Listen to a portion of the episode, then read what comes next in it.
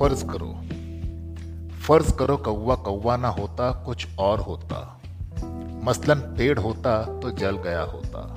नदी होता तो गंदला गया होता। हवा होता तो जहरा गया होता। इंसान होता तो पगला गया होता।